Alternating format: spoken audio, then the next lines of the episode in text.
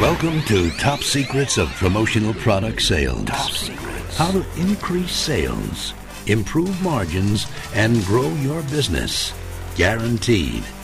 Now, David Blaise. To charge or not to charge, that is the question. Whether it is nobler to give your clients the samples or to charge them. What do you do? I mean, this is something that I struggled with as well. In, in the early stages, it's like, well, I'm going to be Mr. Big Shot businessman. So, you, oh, yeah, you need a sample? No problem. I'll get it for you. It's, you know, it's whatever, a 35 cent key tag. Yeah, can you overnight it? yeah, now it's $15 plus the 35 cents, and then guess who's paying for it? Again, this is, it's a personal call. If you've got an ongoing client that buys from you a lot, you know, that's a little different than if you have somebody who calls you out of the yellow pages and says, hey, yeah, I need a sample of this uh, leather jacket, right?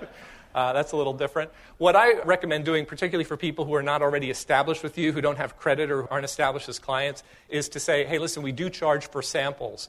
Uh, and the way that that works is if you end up placing the order, you know, you can ignore the invoice. You don't have to actually pay for the sample. You know, if you're just getting the sample, there is a charge for that. And always try to get them to put it on their own shipping so you don't end up eating the shipping charges if possible. Unless you have more money than you know what to do with, in which case you can just buy it for themselves. Something else that's important to understand is that there is no such thing as a free sample. There is no such thing as a free sample. Here's what I mean.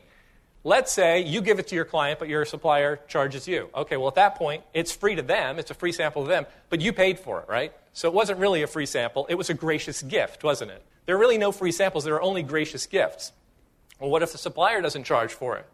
Well, the supplier probably had to pay for it, in which case, it was a gracious gift to you. It's still a gracious gift. It's just a matter of who's paying. So there really is no such thing as a free sample. When you realize this, you know, you're more inclined to want to re- at least recoup your costs. Yeah, question. Okay, like a spec sample. Yeah, and that's true too, because there are lots of different types of samples. There are virtual samples, which is something that looks on a computer like it's real, but really isn't, right? Virtual sample where it's mocked up with their logo, but it's not real.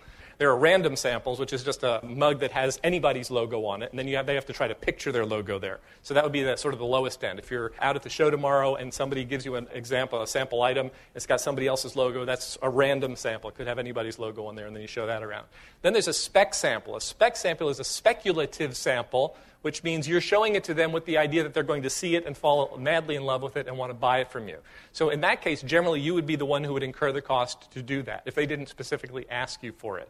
Now, if they come to you and ask you, hey, listen, can you mock this up for me? Then, uh, once again, you can decide to charge them or not. Spec samples are actually a very good idea when you've got a receptive prospect or client. It's very often worth whatever it is, 25 or 30 bucks to make up a spec sample if it's a decent client with a decent capacity to do some serious ongoing business with you.